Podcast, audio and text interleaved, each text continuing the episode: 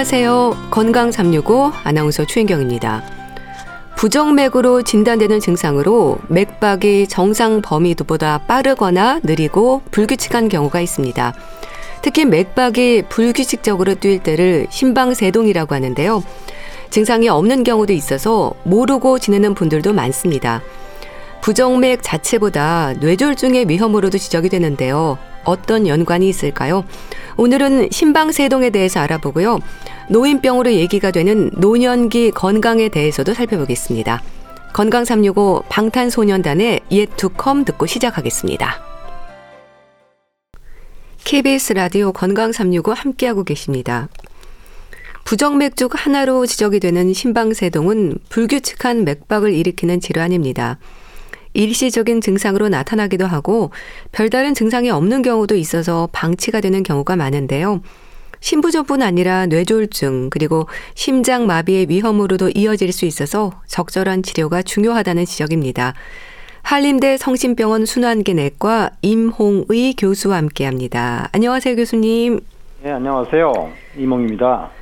심방세동은 뇌졸중의 위험을 높이는 부정맥이다. 이런 말을 하거든요. 맞는 얘기인가요? 맥박이 불규칙한 것과 뇌졸중이 어떤 연관이 있는지 사실 잘 모르겠거든요. 설명해 주세요. 네. 그 심장의 구조 중에는 이제 심방이라고 하는 곳이 있고 그 심방이라는 곳이 매우 빠르게 자극돼서 수축을 제대로 하지 못하게 되면 이제 부르르 떨게 됩니다. 예. 그렇게 됐을 때는 이제 심방 안쪽에서 이제 느린 혈류가 생기고 혈류가 느려지면서 거기에 혈전이 형성되고 형성된 혈전이 이제 떨어져서 혈관 따라서 뇌혈관을 틀어막게 되면 그러니까 중풍, 뇌졸중, 뇌경색이라고 표현되는 병이 생기게 됩니다. 예. 그러니까 어떻게 보면은 부정맥 자체보다 혈전이 뇌혈관으로 진행되는 문제가 더 큰 거네요. 그렇죠. 예. 음. 근데 심방세동은 부정맥 중에서도 비교적 흔한 질환이지 않습니까? 그만큼 원인도 다양한가요? 네. 그러니까 심방수동은 이제 부정맥 질환 중에 가장 흔한 질병으로 알려져 있고요. 예. 연세가 드시면 이제 자연적으로 발생되는 노화 질환 중에 하나입니다. 그러니까 물론 이제 젊은 연령층에서도 이제 발생될 수 있는데 심장에 이제 구조적인 질환이 있다든지 고혈압, 당뇨, 과도한 음주, 수면 무호흡증 등이 있을 때 심방성이 발생될 수 있다고 알려져 있습니다. 네. 그러니까 말하자면 노인성 질환으로도 볼 수 있네요. 만성 네. 질환의 네. 위험도 발병 요인일 수 있고요. 예. 음. 나이야 어쩔 수 없는 거고요. 말씀 주신 고혈압이나 당뇨병과 같은 만성 질환들을 예방하고 관리하는 것도 그런 면에서 심방세동을 예방하는 방법이 되겠어요. 네, 그렇습니다. 그러니까 혈압 관리도 되게 중요하고 혈당 관리도 중요하고 또한 이제 금주하시고 코골이가 심하면 이제 코골이 방지를 하셔야 되고 비만할 경우에는 체중 감량도 하시고 꾸준한 운동을 해서 그러니까 생활 식생활 개선을 하시는 것이 굉장히 예방에 중요합니다. 예. 이제 뭐 심방세동의 고위험군은 이제 오히려 정기적으로 확인하는 분들도 많을 것 같은데요. 그렇지 않은 경우에는 방심하다가 병을 좀 키울 수도 있지 않을까 싶은데 어떨까요? 어, 말씀하신 대로 이제 심방수동 환자의 많게는 한 40%가량이 증상이 전혀 없는 경우가 있어서 첫 증상으로 이제 뇌졸중, 중풍을 맞고 병원에 오시는 경우가 많습니다. 따라서 고위험군 같은 경우는 주기적으로 1년에 한 번 이상의 이제 심전도 검사를 받는 것을 추천하고 있지만 예. 그렇지 않는 경우에는 이제 정기적으로 손목 동맥 맥박 촉진을 통해서 이게 규칙적으로 뛰고 있는지를 점검하셔서 만일 이제 규칙적으로 뛰지 않는다 판단되면 심전도 검사하는 것을 추천하고 있습니다. 예. 그럼 심방세동의 진단은 일단 심전도로 확인을 하는 건가요? 네, 모든 부정맥, 심방세동을 포함해서 모든 부정맥은 심전도로 진단을 합니다. 근데 심전도의 종류가 굉장히 많이 있는 거죠. 예. 뭐 요즘은 스마트워치와 같은 웨어러블 기기를 활용하는 경우도 많지 않습니까? 이거는 시계처럼 차고 있으면 되는 거죠. 네. 심방세동도 암처럼 질병의 단계가 있는데 계속해서 심방수동으로 심장이 뛰는 상태를 지속성 심방수동이라고 이제 말 얘기를 하고 예. 게릴라처럼 발작적으로 발생되었다가 저절로 이제 정상 동 심장 박동으로 돌아오는 것을 발작성 심방수동이라고 표현하는데 지속성 심방수동일 경우에는 언제든지 이제 심전도 검사 한 번만으로도 진단이 될 수 있지만 발작성 심방수동일 경우에는 심방세동이 언제 발생될지 예측하기 어렵기 때문에 예. 휴대용 이제 심전도 검사 장비를 가지고 다니면서 그 수시로 검사를 하거나 증상이 발생되었을 때 바로 심전도를 측정해 보는 것을 추천하고 있습니다. 그 중에서 이제 시계 형태로 된 휴대용 심전도 측정 기기가 가장 많이 보급돼 있고 가장 네. 많이 사용되고 있는 타입이 되겠습니다. 네. 그런데요, 이제 신방세동의 고위험군이나 환자들이 주로 노인들인데 전송된 기록을 병원에 가져가기도 만만치 않을 것 같고요. 잘 사용할 수 있을까 걱정이 되기도 합니다. 어, 그렇지만 최근에는 고령 환자분들도 스마트폰을 통해서 유튜브 시청들을 많이 하셔서 음. 익숙해져 있으셔서 최근에는 이제 직접 이제 스마트워치를 구매하셔서 심전도를 측정해서 이렇게 오시는 분들도 점차 늘어나고 있습니다. 네. 심방세동을 얘기할 때 뇌졸중의 위험에 대한 지적이 계속되지 않습니까? 그럼 치료를 결정하는 기준도 뇌졸중의 위험도에 따라 달라지나요? 네, 맞습니다. 심방소동 환자에서 뇌졸중 발생 위험도를 예측하는 이제 진단 기준이 있는데 그 기준에 따라서 위험도가 높은 환자분들은 이제 피를 묽게 만들어서 심방 내에 혈전이 형성되지 않도록 하는 항응고제라는 약제를 평생 복용하셔야 됩니다. 네. 그럼 항응고제나 항부정맥제와 같은 약물 치료가 우선이 되는 건가요? 네, 맞습니다. 우선적으로는 약제 투여를 하는 것을 권장하고 있습니다. 예. 약물에 반응하지 않거나 약물 치료에 한계가 있는 경우도 있는 겁니까? 네. 약제 중에는 이제 항응고제는 뇌졸중 위험이 있는 높은 분들한테 평생 복용하도록 이제 권장하고 있고 항부정맥제라고 하는 것은 이제 심방소동을 정상 리듬으로 유지하기 위해서 복용하는 약제인데 항부정맥제를 복용하시더라도 정상 리듬을 유지하는 경우는 20% 미만으로 효과가 굉장히 적습니다. 예. 또한 장기간 약제를 복용할 시에는 약제 부작용도 상당히 높은 것으로 되어 있습니다. 음. 그런 경우에는 시술적 치료가 진행이 되나요? 네, 맞습니다. 약물에 반응이 없거나 약제 부작용으로 지속적인 약물을 투여하기 어려운 경우에는 시술적 치료를 권장하기도 합니다. 예. 시술적 치료에는 어떤 것들이 있는 건가요?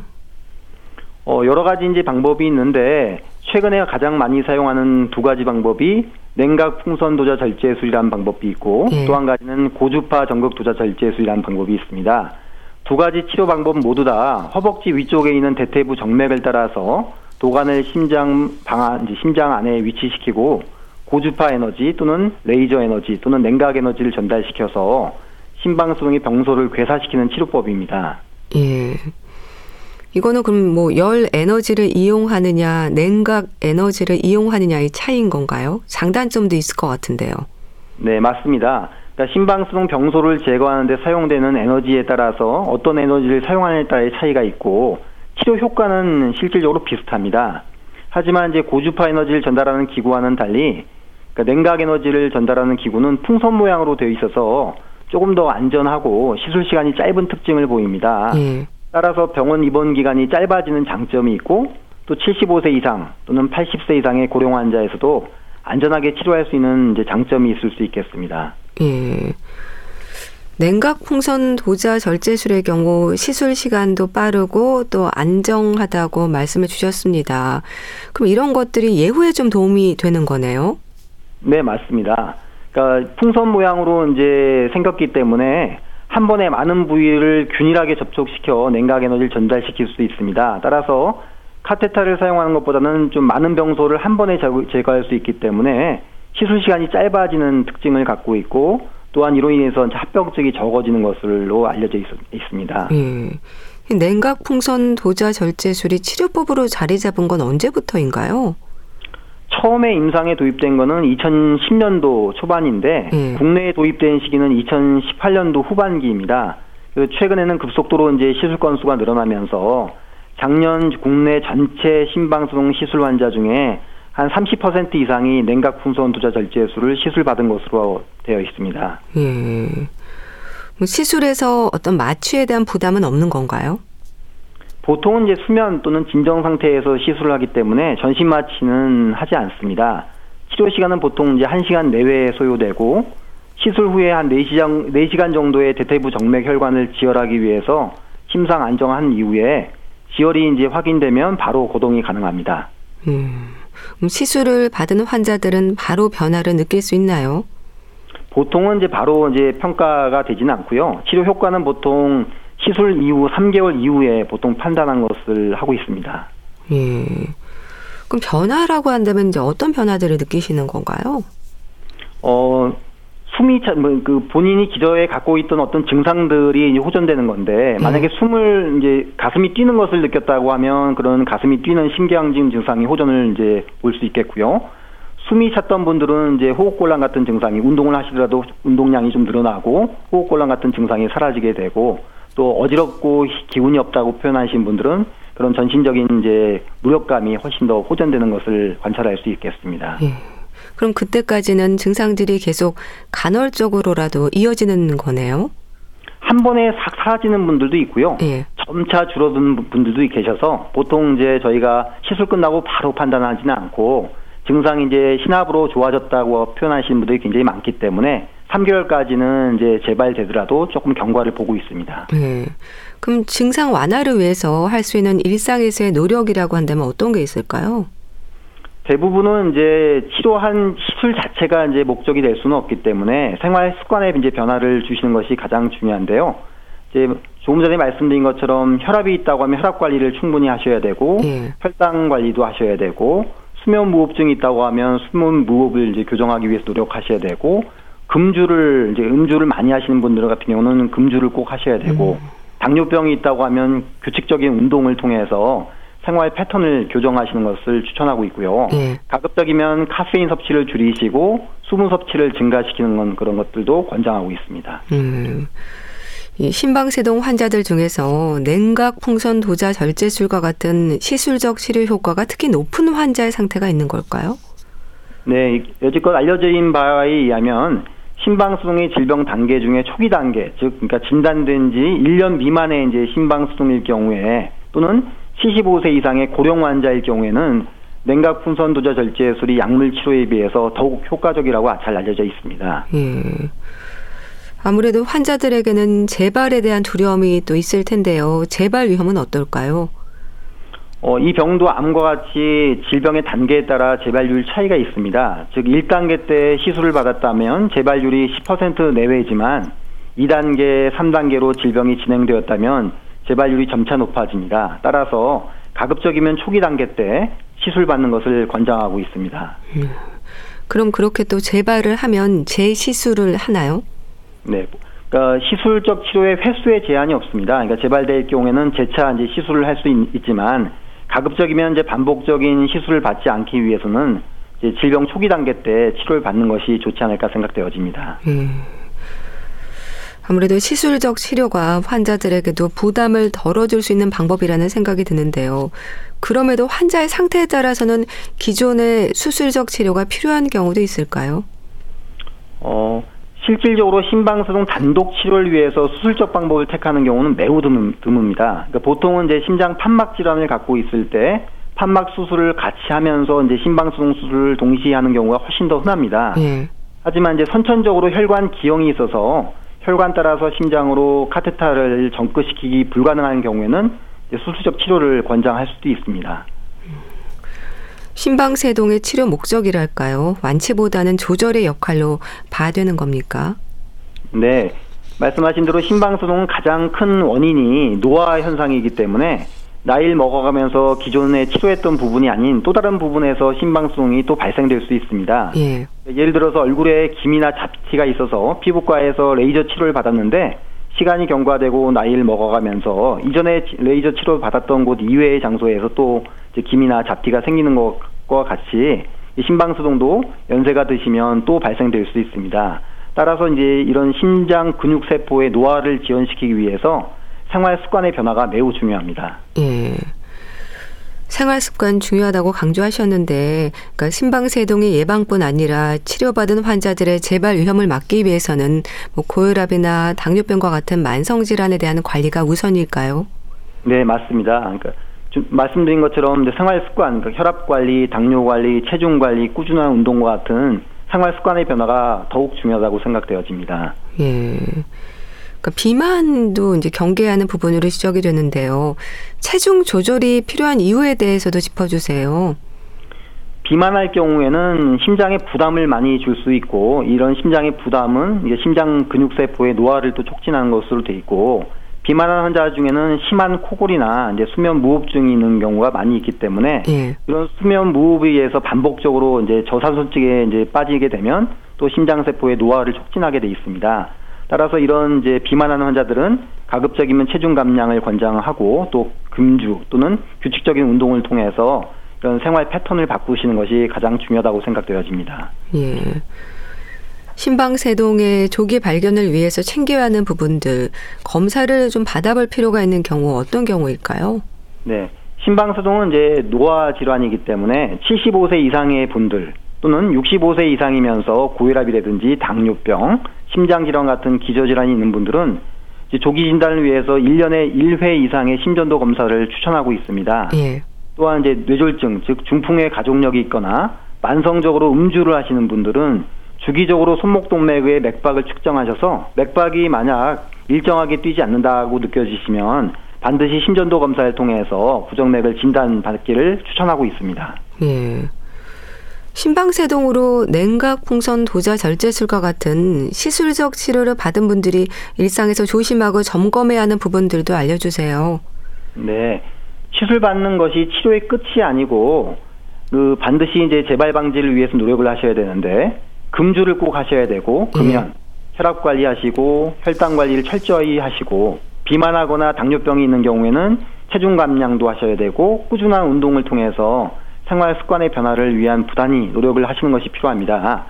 또한 정기적인 심장 검진 및 필요한 약물 복용을 통해서 지속적으로 관리하시는 것도 반드시 필요하겠습니다. 네. 그 심방세동은 불규칙한 맥박이라고 하셨습니다. 불규칙하다는 게요. 빨리 뛰기도 하고 서맥으로 느리게 뛰기도 하는 상태가 반복이 되는 건가요?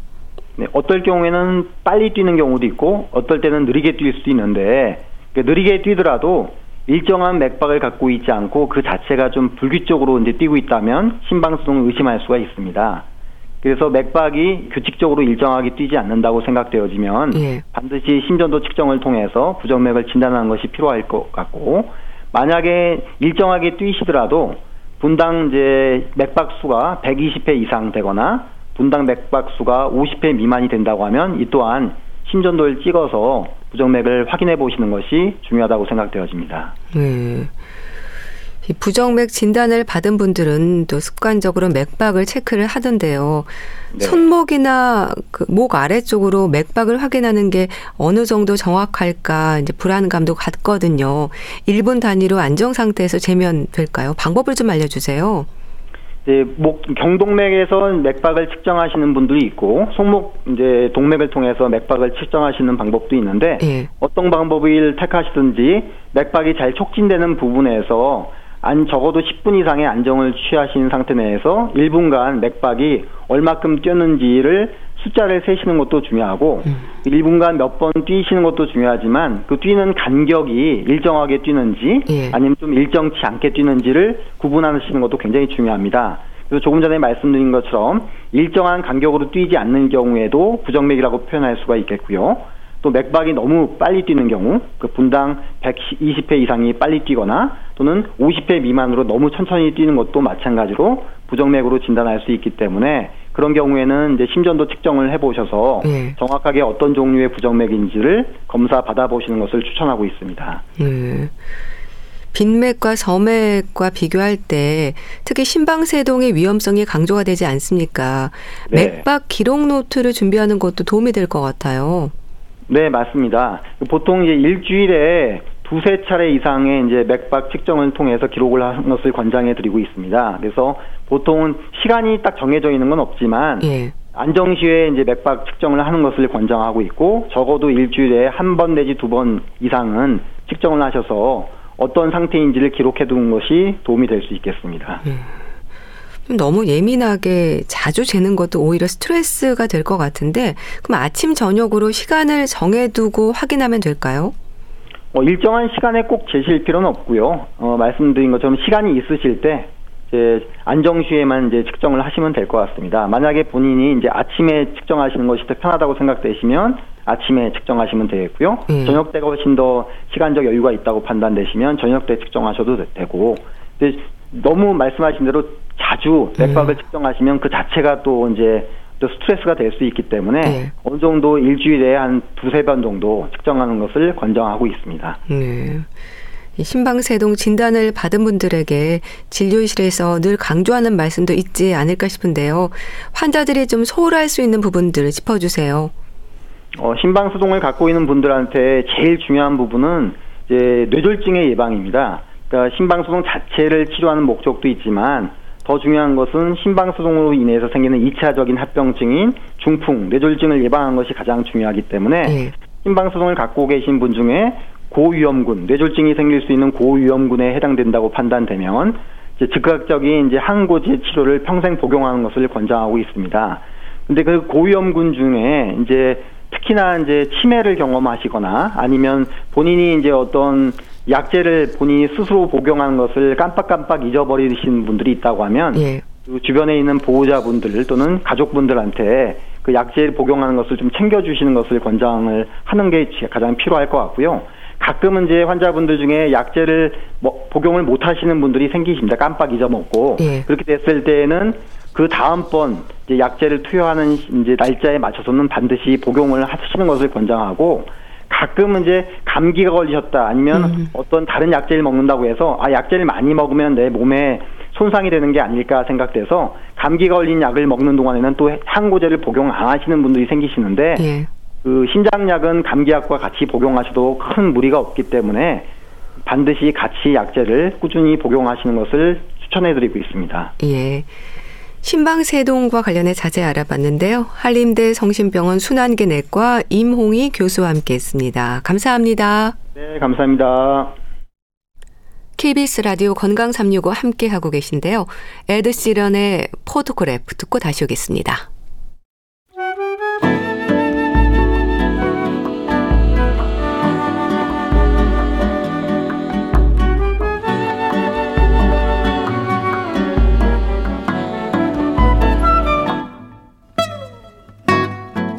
건강한 하루의 시작. KBS 라디오 건강 365. 최윤경 아나운서의 진행입니다.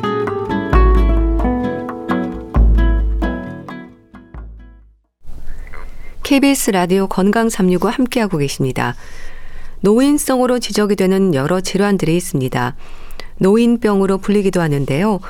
노인병을 다루는 학회가 따로 있을 정도로 노인들의 건강은 삶의 질과도 연관되기 때문에 중요한 부분으로 강조됩니다. 노인병은 어떻게 이해하면 될까요? 대한의사협회 백현옥 부회장과 함께 합니다. 안녕하세요. 네, 안녕하십니까. 대한노인병학회 회장직도 오래 몸담으셨던 걸로 알고 있습니다. 노인병의 의미를 어떻게 생각하면 되는 걸까요? 글자만 풀어보면 노인의 병이죠. 네. 그래서 실제로 사전 찾아보시면 그냥 노인에게 많이 나타나는 그러니까 잘 생기는 병을 통틀어 이른다라고 해설을 하고 있죠. 뭐 네. 가령 혈압이 높다거나 당뇨병이 있다거나 중풍이 있다거나 뭐 이런 것들 이거는 뭐 노인에게 많이 나타나니까 이게 노인병이다. 라고 얘기는 하는데 이게 좀 마땅치 않죠? 그래서 네. 노화와 밀접한 관련을 갖고 발생하는 질병을 말하죠. 그게 신체적일 수도 있고 정신적일 수도 음. 있고요. 그래서 크게 두 가지로 나누어 보면 하나는 좀 더 젊은 시절 청장년부터 가지고 있던 질병군이 계속되는 걸 볼 수가 있습니다. 그게 네. 바로 고혈압이나 당뇨병이나 뭐 만성 폐질환 같은 거 이런 것들은 굳이 아주 노인이 아니라도 걸릴 수 있잖아요. 그게 노인까지 가는 거고 네. 또 하나는 노인이 되어야만 생기는 노인 특유의 병적 상태 말하자면 뭐 노인성 난청이라든지 노인성 백내장이라든지 뭐 노인성 치매 요새 말은 그런 말 좀 적겠지만 그런 것들이 속할 수가 있어요.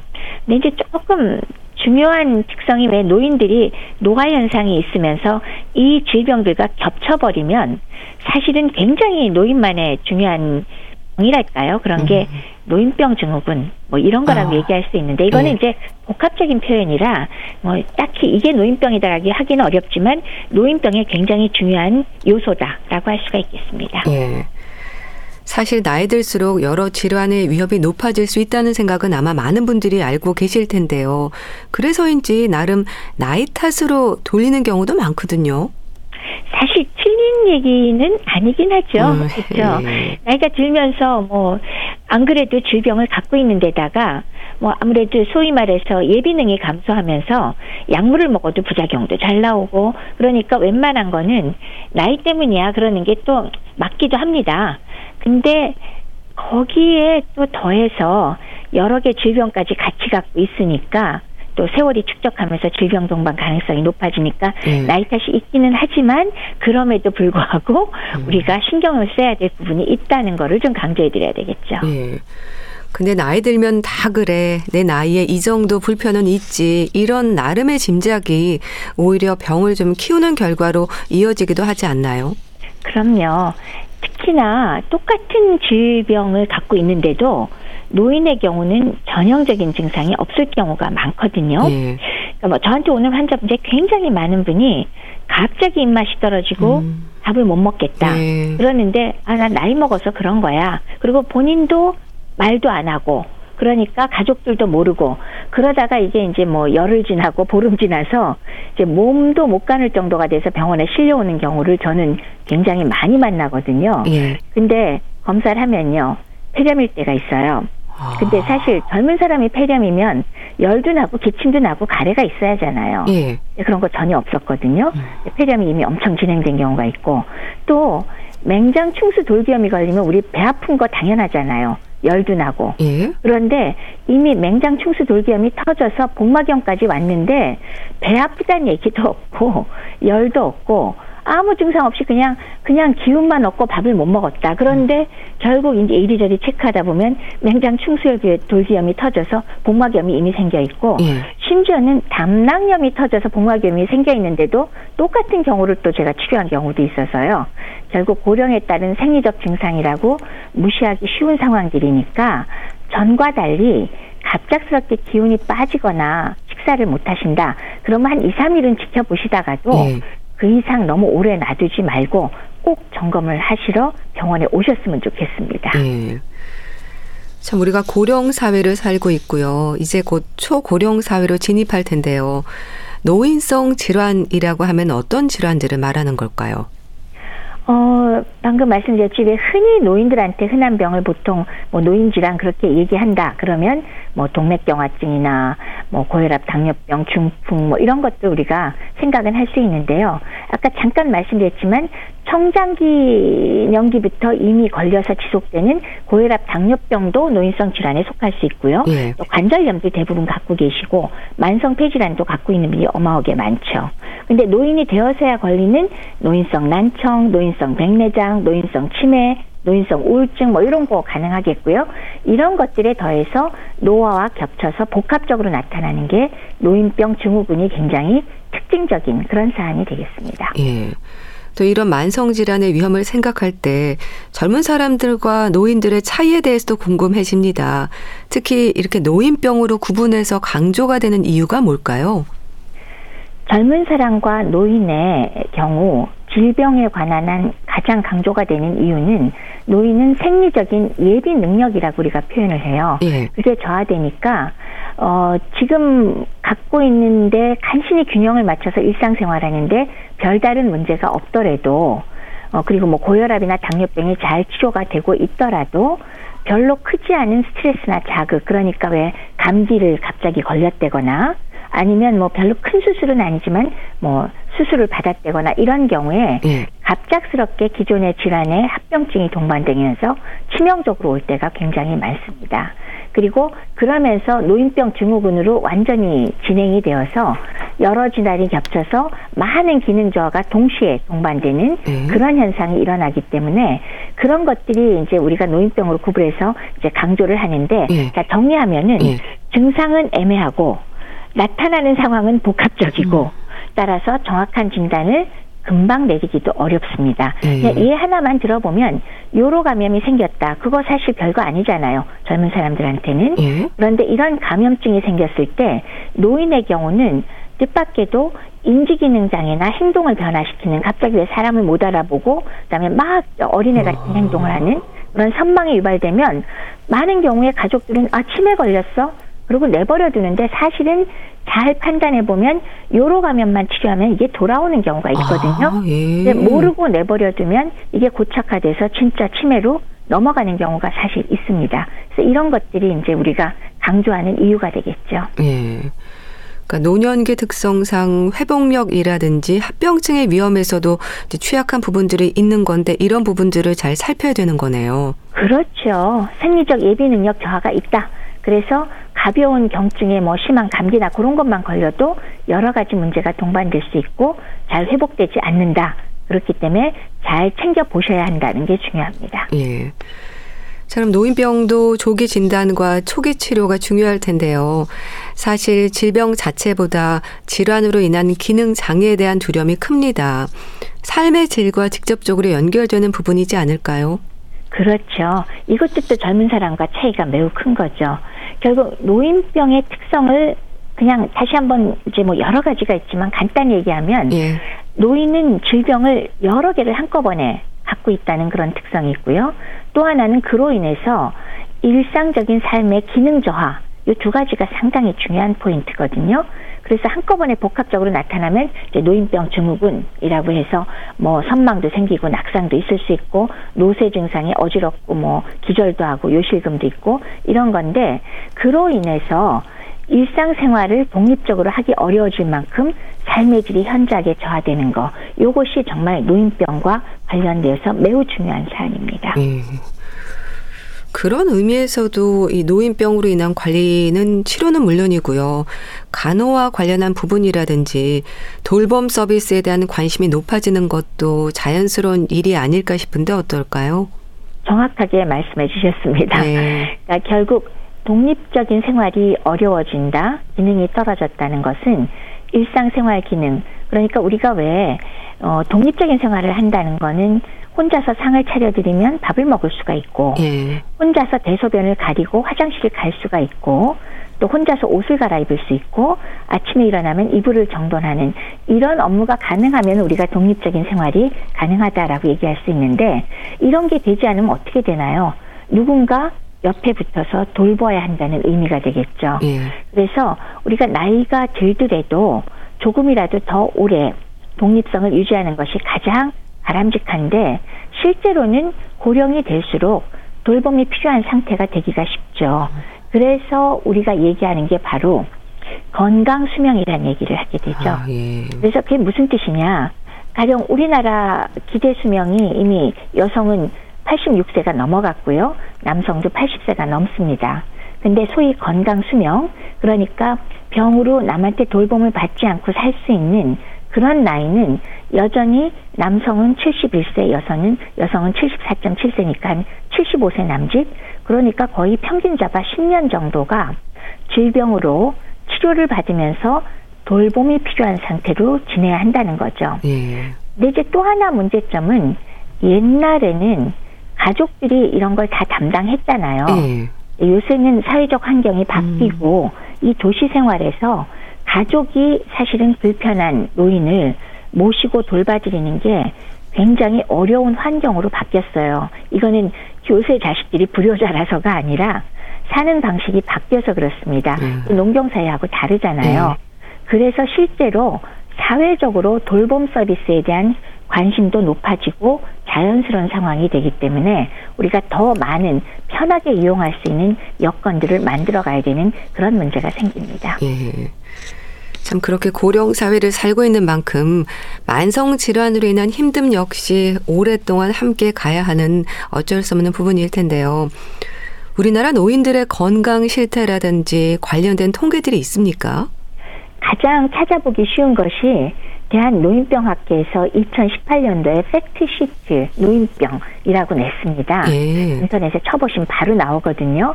그래서 노인 관련 대표적인 사안들을 아주 보기 좋게 그림으로 만들었기 때문에 누가 보아도 쉽게 궁금증을 풀 수가 있는데 그 중에 하나만 제가 말씀을 드린다면 예.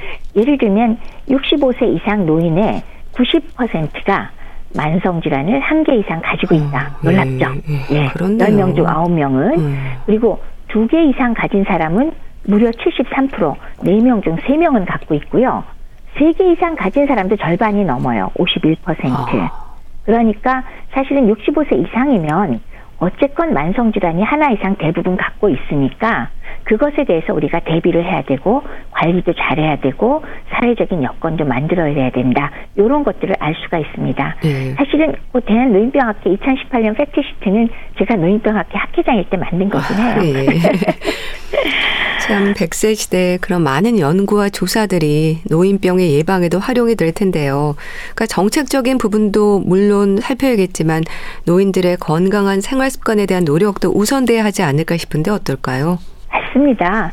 그 100세 연구 보고서들도 많이 나와 있는데 어, 특히나 이런 그 노인들의 노인병의 예방에는 물론 병에 걸린데 유전적인 요소가 없진 않지만 예. 그럼에도 불구하고 가장 중요한 것은 생활 습관입니다. 우리나라에서 왜 100세 노인 연구로 유명한 서울대학교의 그 박상철 교수님이 강조한 내용을 살펴보면요. 네. 어, 재밌어요. 아무래도 백세 노인 인터뷰를 가장 많이 하셨거든요. 그랬더니 일조 몸을 움직이자. 음. 이거 저는 전적으로 공감입니다. 네. 그러니까 무조건. 그러니까 저는 왜 누워서 꼼짝 못하는 분하고 만나더라도 하다못해 손가락 하나라도 움직이라고 아, 예. 말씀을 드리거든요. 어, 끝까지 움직이는 분은 치매 잘 안 걸립니다. 그냥 그냥 푹 퍼져 있는 분은 치매 걸리기도 굉장히 쉬워지고요. 어, 박상철 교수님의 두 번째 조목은 표현이 재밌는데 마음을 쏟자라고 표현을 하셨어요. 네. 그러니까 늙었어도 내 감정까지 사라지진 않는데 자꾸 나이 들면은 그냥 왜 좀 티내지 않고 있는 게 좋다는 생각 때문에 그냥 무표정하게 있다 보면 사실 점점 더 무기력해지거든요. 그러니까 감정을 좀 표현하고 좋아하는 일을 하자라는 게 두 번째고요. 그 다음에 뭐 이거는 누구나 다 해당되는 걸진 모르겠지만 변화에 적응하자. 그러니까 옛날 그 관념에 너무 묶여 있지 말자.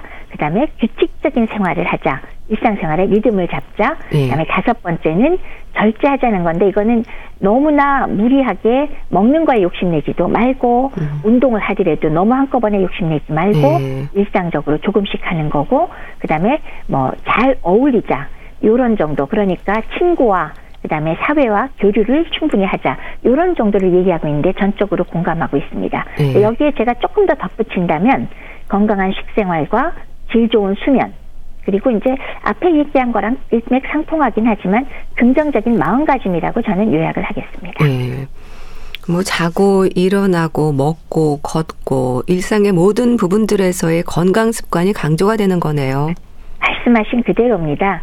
잘 자고 눈 뜨자마자 벌떡 잘 일어나고 건강한 식사로 소식들어서 잘 먹고 그리고 바른 자세로 잘 걷자. 요거를 좀 강조하고 싶습니다. 예. 예방 접종이라든지 필요한 시기에 챙겨야 하는 부분들 역시 실천하는 것도 중요할 것 같습니다.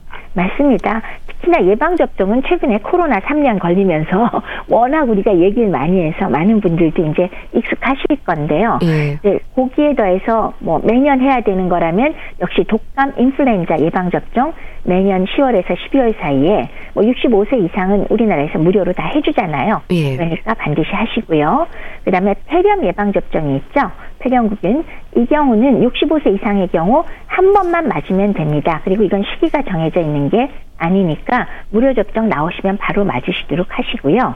그다음에 대상포진은 무료는 아닙니다. 네. 65세 이상의 아. 경우 이것도 평생에 한 번만 맞으면 되니까 그리고 뭐 연중 관계 없으니까 요 세 가지 정도는 65세 어, 이상이면 꼭 맞자라고 하는 예방 접종이 되겠습니다. 네.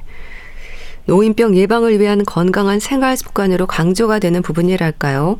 어떤 노력들이 좋은 습관으로 자리 잡아야 하는지에 대해서도 알려주시면 좋겠어요. 네. 첫 번째는요, 아까 움직이시라 그랬잖아요. 네. 규칙적으로 운동하시라. 물론 할 수 있다면은 뭐 하루에 15분 이상은 꼭 좀 해주시면 좋겠어요. 물론 좀 더 건강한 사람은 제가 일주일에 150분 하라 그러거든요. 하루에 네. 30분. 음. 어쨌건 운동을 꼭 하시라. 두 번째는 식생활 중에서도 나이가 드시면 제가 단백질 부족하기 쉽다고 말씀드렸고 네. 근육이 날아가기 쉽다고 말씀을 노상 드립니다. 그렇기 때문에 단백질 섭취량은 오히려 젊었을 때보다도 신경을 써야 된다. 그렇기 때문에 매 끼니마다 뭐 고기건 생선이건 달걀이건 콩류건 두부건 한 가지 그리고 계란도 있네요. 이런 것 중에 한 가지는 조금씩이라도 꼭 섭취를 해주시라. 말씀을 드리고 싶고요. 예. 그 다음에 어, 활발하게 친구를 만나건 음. 어디 뭐 노인 회관을 가시건 이렇게 사회적 교류를 하시는 거 이것이 정말 중요하고요. 예. 그리고 할 수 있다면 뭐 새로운 걸 더 배우시면 좋은데 이거는 뭐 능력에 달렸겠죠. 예. 그다음에 또 하나 연세 높으면서 중요한 거 있죠. 치아. 아, 이게 예. 이를 잘 관리해 놓지 않으면 사실 먹지를 못하고 또 그 자체가 치주 질환이 있으면 또 세균이 또 다시 온몸을 타고 다니면서 문제를 일으키거든요. 예. 그렇기 때문에 치아 관리를 잘해야 됩니다. 이 자녀분들 효도를 딴 거 하지 마시고요. 어르신들 치아 괜찮은지 여기에 대해서는 좀 비용 아끼지 마시고 잘 관리를 해드려서 식사도 잘하고 염증이 잘 생기지 않도록 잘 돌봐드리시고요. 예. 굳이 또 먹는 걸 하나 더 이제 말씀을 드린다면 소위 말해서 염증을 좀 가라앉힐 수 있는 식품 사실은 채소를 많이 드시면 제일 쉽습니다. 네. 그래서 채소류를 좀 충분히 드셨으면 좋겠다. 요렇게 좀 정리를 해드리고 싶네요. 예. 또 요즘은 각 대학병원을 중심으로 뭐 통합 클리닉, 어르신 클리닉과 같은 이름으로 협진을 기본으로 하는 곳이 개설되어 있기도 한데요. 이런 부분도 노인 환자들에게는 또 여러 과를 다녀야 하는 부담을 줄일 수 있겠어요. 네, 이 요새 뭐 노인 쪽으로 관심이 올라가니까 점차로 이제 생기고 있습니다. 거기에는 결국 노인의학 전문의가 자리를 잡고 네. 있다는 뜻이고 노인의학 전문의라면 사실은 뭐 당뇨병이나 요거 한 가지를 가지고 과마다 뭐 당뇨병은 내분비내과, 고혈압은 또 왜 또 심장내과 이런 식으로 과마다 다니지 않을 만큼 일단은 조정을 해드립니다. 네. 그래서 최신 지견을 바탕으로 맞춤 진료 해드리고요. 평가도 잘 해드릴 수 있고 또 거기에 따르는 영양이나 재활이나 건강 증진 프로그램 같은 것도 뭐 제공을 하는 곳이 있거든요. 그래서 잘 활용하시면 좋겠고 그 다음에 이제 일부 잘하는 곳에서는 지금 복용 중인 약물이 뭐 10개다, 20개다 그럴 경우에 대개 1년에 한 번 정도는 그것을 분석해서 약물을 조정해 주는 곳도 있거든요. 예. 굉장히 좋은 곳이니까 이런 데 있으면 꼭 찾아보시면 좋겠습니다. 예. 그래서 어, 또 필요하다면 입원 후에 재택 의료도 연결하기가 좀 더 쉬우니까 뭐 활용을 잘 하시면 좋을 것 같습니다. 예. 이 노년기의 시간은 누구나 거쳐야 하는 삶의 과정입니다. 건강한 일상을 위해서 노인과 가족 그리고 의료진 또 우리 사회가 관심으로 살펴는 부분들도 알려주시면 좋겠어요. 당연한 얘기지만 어, 노인 스스로의 노력이 우선 필요하지만 가족과 사회에 관심이 함께 필요하게 되겠죠. 노인 스스로는 좋은 습관 유지하시라는 건 제가 누차 말씀을 드렸어요. 예. 계속 움직여라. 그다음에 건강한 식사를 규칙적으로 하시라.